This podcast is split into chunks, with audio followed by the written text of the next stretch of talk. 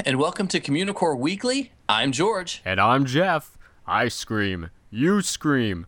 We all scream for ice cream.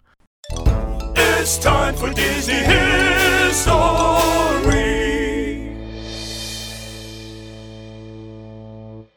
On a hot summer's day, there's nothing quite like having an ice cream. Well, for most people. Actually, ice cream really makes my stomach hurt, so I'd much rather have something else. But for those of you who do enjoy ice cream and Disney, there's no better place than the Gibson Girl Ice Cream Parlor at Disneyland. When Disneyland first opened in 1955, this location was known as the Puffin Bakery, and I can't imagine baking puffins. In 1960, the location closed for a month and reopened as the Sunkist Citrus House, where fruit juices and sandwiches were offered. In 1990, the Sunkist sponsorship ended and it became the Blue Ribbon Bakery. in 1997, the Carnation Ice Cream Parlor was reorganized into Carnation Cafe, and the Blue Ribbon Bakery was moved into what had been the indoor portion of that restaurant. And the Gibson Girl Ice Cream Parlor opened at that time, and I really should have drawn a map. It's very, very confusing. Oh well. So, the Gibson Girl Ice Cream Parlor is a tribute to Charles Dana Gibson, an American graphic artist noticed for his creation of The Gibson Girl, which is an iconic representation of the beautiful and independent American woman at the turn of the 20th century. He was the highest paid illustrator of his time, making about $1,000 per illustration, which for the 1930s was an unheard of amount of money. It's even unheard of today. I want to make a thousand bucks for a picture or a video cast. Hey. Hey, there's an idea. Though the Gibson Girl Ice Cream Parlor isn't all that old, it still has a pretty interesting history, and one that fits in nicely with the rest of Main Street USA theming. It was designed to look like the corner store that young men and women would meet up to share a soda pop or a milkshake. The place is absolutely filled with Americana theming. The checkerboard uh, floor pattern is very typical for the turn of the century soda fountain style. The chairs that are used there are known as sweetheart chairs and are made of a very special wire bending machine that twists the back of each chair individually. Each chair features a wrought iron open work back with a heart shaped design and a round padded seat. They're also typically found in the old fashioned ice cream parlors and soda shops. The Gibson Girl is also home to a gorgeous glass elephant. This elephant was made for Disneyland Paris and was given to Disneyland as a gift. She was originally on display in the Penny Arcade throughout the 1990s before she made her home with the Gibson Girl. And depending on who you ask, her name is either Lucy because she is made out of lucite or Penny because of her Penny Arcade connection. There was also a rumor that she was named Penny because she was filled with US pennies while living at Disneyland Paris. However, that doesn't seem to be the case. Until 2003, Gibson Girl was the only location in the world to get the infamous secret, quotation figures, secret ice cream flavor, Fantasia. It was a of, uh, mix of banana, pistachio, and black cherry with cherry halves in it. Unfortunately, the recipe was owned by Carnation and Nestle, so when Disney switched to using Dreyer's ice cream, Nestle wouldn't let them continue using it. Hmm, wonder if I could make that at home Probably and just not telling could. anybody. Ah.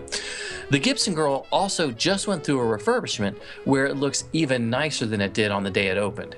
It now has a greatly enhanced queue, though it's not interactive unless you are playing with your food.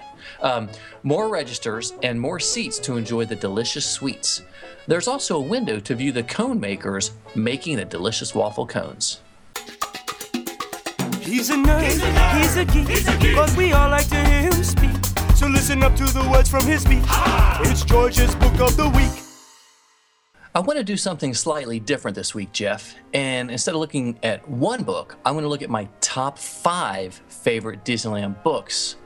Since you told me I couldn't look at 30 of them, but 30 as is a too many, I'm sorry. Yeah, I Way know too it was many. too many for the segment. Uh, as a warning, I will be asking if you have any of these. So, uh, in the immortal words of Scar, be prepared. Probably my favorite book in my collection is The Nickel Tour by Bruce Gordon and David Mumford. This outstanding, expensive, and extremely rare book chronicles the history of Disneyland through postcards. It is funny and brilliant, and if you can find a copy of it, then get it. It is worth every nickel. I see what you did there. I know, I tried.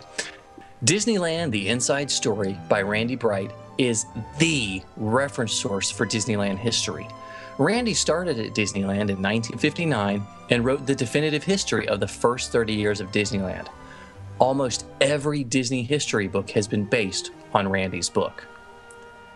I did a full review of The Art of Disneyland by Bruce Gordon and Jeff Kurtti in another episode, but this is still one of my favorites. It is another rare title, and The Art of Disneyland is solely about the concept art that was created for Disneyland, including several unbuilt attractions. This book is absolutely gorgeous. Disneyland, Then, Now, and Forever by Bruce Gordon and Tim O'Day is a great history book because it actually shows you the current attractions and what was there before. You know, like what was there before the Mine Train Through Nature's Wonderland. It was published to celebrate the 50th anniversary and offers some great photos. Disneyland Through the Decades by Jeff Kurtti is one of the more recent titles. Kurtti takes us on a photographic journey through Disneyland, and it is really a long love letter to Disneyland Park with some excellent photographs. You know, Jeff, there are more Disneyland books than you can shake a churro at, and these are just my top five favorites. Do you have a favorite? I do actually. The uh, the Art of Disneyland, uh, the one you just talked about by Bruce Gordon and Jeff Kurtti. I don't actually own it, but uh, I've seen it before, and it's got a lot of gorgeous pieces of concept art in it. And uh, I agree with you. If someone can find it and it's affordable, I would definitely pick it up. Uh, unfortunately, I have yet to find an affordable copy, so I will continue staring at somebody else's. Sometimes it's a one. Sometimes it's a two. When you gotta go, what you gonna do? It's a bathroom break. A bathroom break. You know, George, a lot of people complain about the current state of the Imagination Pavilion and how bad the ride is, but if you want a much more enjoyable experience, you could just go around the corner of the Imagination Pavilion to find the bathroom they have there. It's lo- right off to the right hand side. It's kind of hidden, so, you know, not a lot of people, people go over there, but I, I think it's a great little bathroom. Hmm, you know, that might be time well spent. Well, as, as you head around the right side of the building, it, it is a long walk. You'll notice the red and orange garish colors that decorate the walls, but once you head inside the restroom and that air conditioning hits you, you'll be glad you're there. Uh, it's got a baby change station, like you would expect, with an electrical outlet right next to it. So if your baby, I, I mean, your phone needs to be recharged, you can spend a few quiet moments in the air conditioning enjoying the imagination bathrooms. Here's another minute that you can't get back. It's the 60 second review. This is going to take more than 60 seconds for this review. Do you think we should play the theme song twice? Eh, we might. Eh, okay. Well, this review is all about the Avengers. Um, the movie has everything that a superhero fan wants great action scenes, funny dialogue, fantastic characters that you love, and wonderful dialogue. It was so good I had to mention it twice. Joss Whedon was the perfect person to helm this film, and it shows. I took my eight year old, 13 year old, my wife, and my dad, and everyone loved it. Everyone walked away just ecstatic about the film. It is PG 13, and you'll have to make the decision about your own kids and whether the film is appropriate. There is violence, but it wasn't any worse than you see on most late afternoon cartoon shows. And if your kids have seen the other films, well, then this is at the same level. Only better. Much, Now- much better. Jeff, what did you think about it? Uh, to be honest with you, I'm still amazed that this movie even got made to begin with. It was a big tentpole superhero movie, but with like a gazillion superheroes all rolled into one. I mean, they built off the existing movie structure that, that they had for all the other films, but I think what a lot of people will enjoy is that even if you don't see the other films beforehand, you'd still appreciate this one. I mean, sure, you'd understand the characters more, you'd have more of an emotional connection with them, but you don't need to see all the other films to enjoy this film, and it shows. Uh, this movie was fantastic. I was really caught off guard. I mean, I guess I shouldn't have been because, you know, Whedon wrote and directed it, but there was a lot of humor in this film, and it was spot on. There was little comedy bits all over the place, and they felt right at home. And even though it featured all the, the heroes, Robert Downey Jr. was the standout for me, at least. He he makes the movie, and he is Tony Stark, uh, without a doubt. But every every character got their own little standout moment, and and everything was fantastic.